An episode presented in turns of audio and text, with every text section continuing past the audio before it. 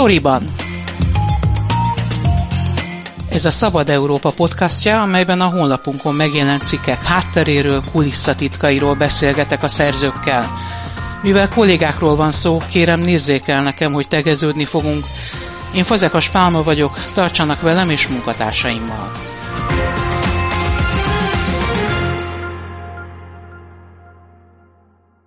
A sztoriban vendége Kerényi György, aki elemző cikkeivel végigkövette Magyarország történetének első ellenzéki előválasztását. Köszönöm, hogy eljöttél.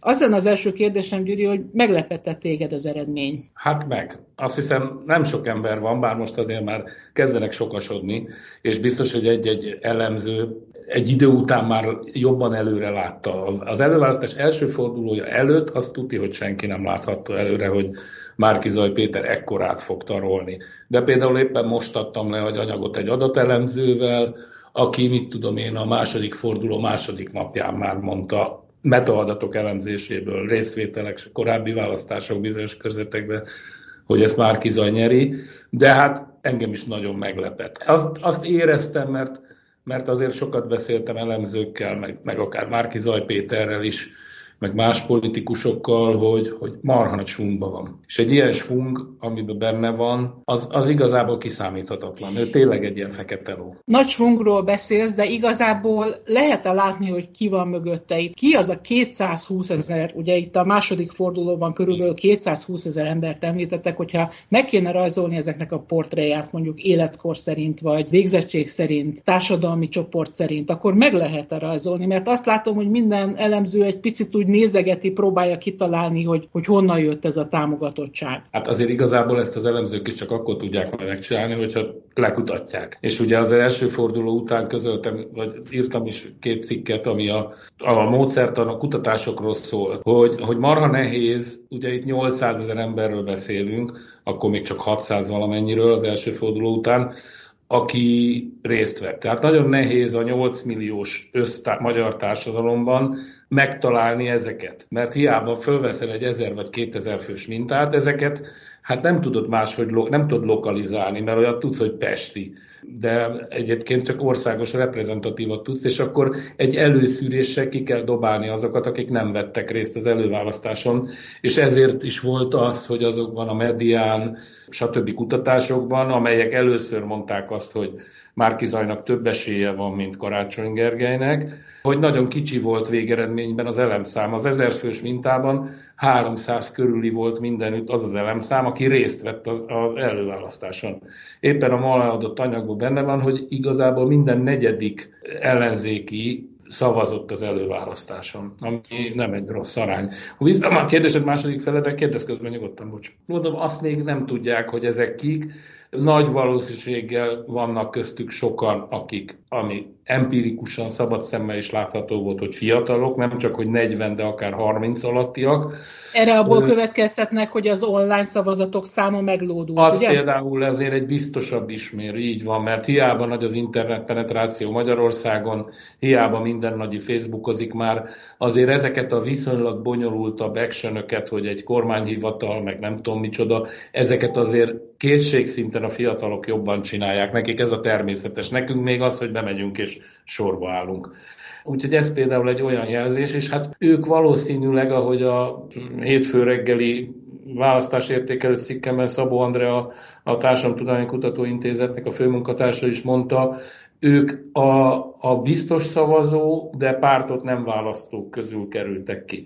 Ez az a réteg, ami egyébként olyan 5-600 ezer ember becsülik, akik, akik biztosan el fognak menni, de igazából a választás előtt egy-két nappal, héttel döntik el, hogy, hogy végül kire szavaznak. Éppen a Szabó Andrea mondott egy érdekes kifejezést, az élményszavazó Igen. kifejezést, tehát hogy vajon a mostani felfokozott hangulat vitte őket szavazófülkébe, kitart ez vajon, Rubális szerint nem biztos, hogy kitart következő fél évben. Hát egyrészt nem biztos, hogy kitart, tehát ez nagyon nehéz lesz Zaj Péternek ezt föntartani, főleg azért, mert most kénytelen lesz belemenni egy ilyen pártok közti egyezkedésbe logikusan, hiszen listát raknak össze, kampány, stratégián dolgoznak, stb. Ez nem érdekli az embereket, sőt, ettől sokszor borzonganak. Az is érdekes, hogy ezek a tehát, hogy ezek az élményszavazók is akkor jelentek meg, és ez egyébként nem csak rájuk hat, mindenkire hat, és ez összefügg a politika personalizációjával, amikor egy az egyre szűkült a küzdelem. Tehát ők nem jöttek el, amikor ötkor, tehát ez a márkizaj meghitük, vagy lendületük, ez akkor még nem jött elő akkor még egy volt, még ha a legszimpatikusabb is, de nem volt elég drive ahhoz, hogy elmenjenek. De amikor egy az egybe van, amikor már a jó küzd a rosszal sok esetben, a naiva politika felfogásban, és láttuk is, hogy hogyan polarizálódtak a vélemények, hazvárulótól kezdve a Fidesznyikig, hogy akkor már az emberek motiváltabbak. Ezért is van, hogy minden választás előtt polarizálni kell a közönséget, azzal tudod a saját táborodat mozdítani. Hogyha nincs nagyon különbség, hogy hát ő is jó ember, mind a ketten jót akarunk az országnak, válaszd a jobbat, ez nem elég drive, ez a legelkötelezettebb pártszavazókat elviszi, de azt a sok bizonytalant, vagy kevésbé a, a külső héján levő egy párt külső helyen szavazókat, ez nem viszi el. Ez az előválasztás a sajtó számára is egy új helyzet volt, egy példátlan helyzet volt. Szerinted hogy vizsgázott ebből a szempontból? Nem volt egyszerű információkat szerezni. Hát nem, nem. Én szerintem ebben mi jól szerepeltünk. Tehát, hogy nagyon jó infok jöttek be hozzám, részben választási bizottságokból, igen, vagy ilyen szavazatszámláló helyekről, részben meg, meg pártoktól. Igen, azért ez, ez, ez egy belátható fókuszon belül kezel, tudja csak jól kezelni a sajtó. Tehát két napig nem lehet föntartani azt a feszültséget, amit már eleve azzal a címadással ígérsz, hogy percről percre. Tehát, hogy még a hírszolgáltatásunknál is sokkal sűrűbben fogunk folyamatosan tájékoztatni benneteket egy az a közösség számára nagyon fontos eseményről, ezért a, a sajtó érdeklődése lanyhul. De a sajtó is felvillanyozódott, ahogy ahogy hárman maradtak. Aztán meg amikor ketten, akkor meg igazán. És hát olyankor azért folyamatosan gyártódnak a hírértékű dolgok. Nagyon nagy volt a média figyelem, és, és ez például nagyon segítette a stáb. Pontosabban azért a Márkizajnak van egy jelentős, igazán lelkes aktivista csapata, de azért ez nem, nem olyan nagy és nem olyan profi, mint a, a DKE vagy a vagy a Jobbik, viszont az, hogy a média ennyire figyelt rá, ez, ez nagyon nagy segítség volt neki. Még úgy is, hogy a teljes kormánypárti sajtó ugye a totál blokkolást választotta. A második fordulóban volt nagy segítség szerinted, vagy végig? Hát végig, rá azért figyeltek, de akkor, amikor, amikor látszott, hogy az egyébként esélyesnek tartott, legalább a három közé esélyesnek tartott Jakab Péter nem jut be, amit amit pont az, amikor elkezdődött a számlálás, akkor hamar meg is írtam ezt, amikor még csak a részvételi Igen. adatokat kaptam meg pontosan, amikor már látszott az, hogy a, azokban a körzetekben, ahol a jobbik erős, tehát a kisvárosi, falusi körzetekben, ott alacsony, sokkal alacsonyabb a részvétel, az azt mutatta, hogy, hogy akadnak, elszállnak az esélyei, ami aztán másfél nap múlva be is igazolódott. Fekete Győr nagy meglepetés volt azért, hogy ennyire gyengén szerepelt, de Márki Zajnak különösen a más, az első forduló után.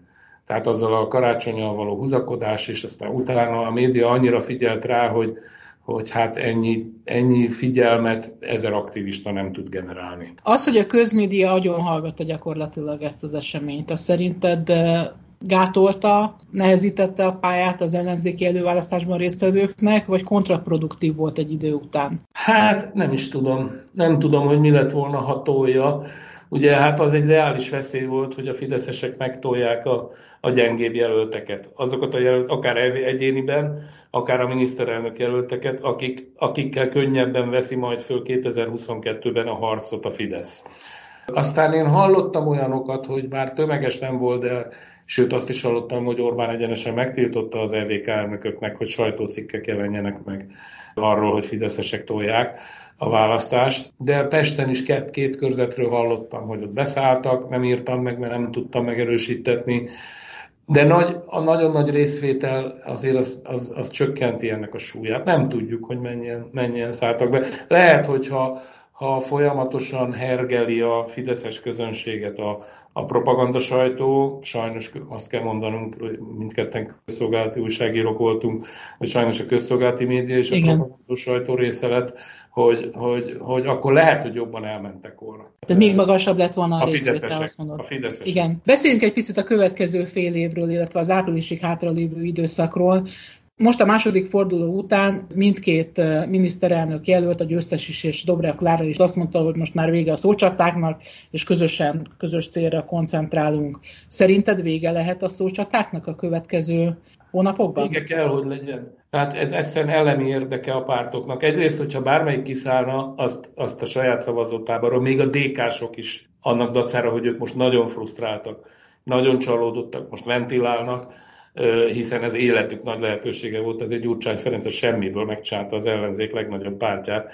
Ugye ő azt mondja természetesen, hogy ebből az előválasztásból a DK megerősödve jött ki. Igen, hát most, most azért neki is segítenie kell a tábornak a ventilálását. Tehát ez egy jó szereposztás is köztük, ugye, hogy Dobrev Kára, aki mindig túlbeszél a, a saját körén, ő a nemzethez beszél, Gyurcsány pedig a párthoz beszél, ő a pártnak a lelkesítője. Tehát most a frusztrált pártakokat valahogy át kell vezetni egy konszenzusos, kooperatívabb lelki állapotba, ami érthetően most nincs meg nekik. Nem tehetik meg azt, hogy most, most kiszállnak. A másik pedig, ami nagyon fontos, tehát hogy nyilvánosan, azt lehet, hogy így, ha látják, hogy a Márkizajnak ez a svungja csökken, mert például abálódik a nyilvánosság előtt ezzel, hogy most állandóan a pártokkal üzengetnek egymásnak, az nagyon rosszat tesz egy, egy főleg egy ilyen néptribun karizmatikus vezérfigurának, hogy a füstös szobákban ott izé, pedig hát ő eddig is alkudozott velük, amik a politika lényege. Szóval, szóval ha azt el tudom képzelni, hogy akkor, akkor nem lesznek olyan lelkesek. De az a baj, hogy az elemi érdekük, tehát a legtöbb egyéni, a pont a két nagy pártnak, aki a leginkább finnyáskodott a Márkizajjal, a, a, a DK meg a Jobbik. Pont a két nagy pártnak van a legtöbb jelöltje. Olyan körzetekben ráadásul a billegőket, jó részt, körzeteket jó részt ők uralták. Tehát például a Momentum sokkal biztosabban nyerhető, kevesebb számú, de jóval biztosabban nyerhető körzetekben maradt talpon. Lásd például Budát, amit szinte elvitt ő.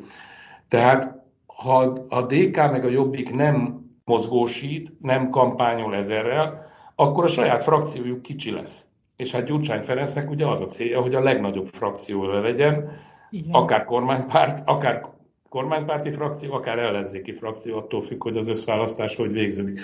Tehát elemi érdekük, hogy keményen kampányoljanak abban a 30-40 körzetben mindenképp, ahol ők vannak, és ott szükségük van a miniszterelnök jelöltre is. Azért egy listavezető az húz. Az, az, az oda fogja húzni a, a nem DK-s, meg nem jobbikosokat is, hogy na most szavazzatok a Gyurcsány pártra, ami egyébként már korábban is megtörtént. És mit gondolsz arról az üzenetről, amit már Kizaj Péter mondott, hogy ő a kiábrándult fideszesek miniszterelnök jelöltje is. Vajon őket be tudja vonzani? Hát ez nagyon jól hangzik. A Závec Tibor nekem még egyik az előválasztás elején írott cikkemben azt mondta, hogy ezek szerint száz, ez, úgy tudja, százezernél több ilyen Fidesz árva nincs. Az biztos, hogy a pártokat, azokat ilyen ma a pártoknak a szavazóbázisát ilyen hagymahéjszerűen érdemes leírni, tehát belül vannak a legkeményebb, a hardcore, az igazi törzs, ami mondjuk a Fidesznél olyan 1,1 millió ember de hát a Fidesznek 2,6-2,8 milliós a szavazótábora, és erre jönnek a különböző rétegek, az így vagy úgy elkötelezettek, mondjuk, mert a rendszer kedvezményezettjei, és akkor legkívül vannak a krumplival megvettek, akik azért szintén nem elhanyagolható szám. Október 19-én beszélgetünk, 23-án nagy békemenetet terveznek a fővárosban, majdnem fél ezer állami rendezvény lesz, és Orbán Viktor is egy szerintük ikonikus helyszínen, ugye a 2006-os atrocitások helyszínén fog beszédet mondani, oda fog becsatlakozni a békemenet is. Szerinted ez a nyitánya lehet egy áprilisig elhúzódó kőkemény kampánynak, ami erre például a Márkiza is számít? Hát szerintem a Fidesznek a kampánya az gyakorlatilag választásról választásig tart. Tehát, hogy én itt nem nagyon tudnék kitűzni. Itt inkább az van, hogy azért most két hónapja az ellenzék uralja az utcákat. Hiába volt izé, sok stop gyurcsány, azért az nem ugyanaz. Most meg kell mutatni, hogy mi is. Azért ez a Fidesznek egy marha nagy pofon, hogy több mint 800 ezer ember, mert ez a kemény mag most úgy néz ki azért az nem kicsi előválasztani, és vissza akarják venni az utcákat. Az egy picit azért érdekes, jó, jó, ez jól hangzik, hogy ikonikus helyszín, meg minden, de azért emögött akár érezhetek valami kis bizonytalanságot is, hogy vajon mekkora a mozgósító erőnk. Azért egy nagy téren, a Kossuth téren, a Hősök terén, ahol ő ezeket szokta tartani, ott azért jobban látszik, ha nem vagyunk annyian. Két még annyira széles út kereszteződésében messze nem fér el annyi ember, viszont a kameráknál marha jól néz ki, hogy milyen messzire az Andrásin vagy a Bajcsin milyen sokának, de lehet, hogy ez egy kicsit rossz májúság. Biztos, hogy mindent meg fognak tenni, hogy föl. Ezek nagyon fontos szimbolikus gesztusok. Tehát 56 után az 57 május 1 az egy legdenetesen erős és sokaknak elkeserítő demonstráció volt, hogy ugyanazok, akik persze nem ugyanazok, de ugyanaz az ország, amelyik négy hónapja még fegyvert fogott, meg utcakövet, az több százezer emberrel kiment a hősök terére megünnepelni Kádár Jánost, aki akkor még a forradalom elnyom, el, leverője volt. Szóval, hogy ezek nagyon fontos gesztusok, az erőfelmutatásnak a gesztusai, a közösség, a, a Fidesznek ez a két és fél milliós törzsmagjának a megerősítése, hogy vagyunk, erősek vagyunk, el kell mennünk, most is és áprilisban is.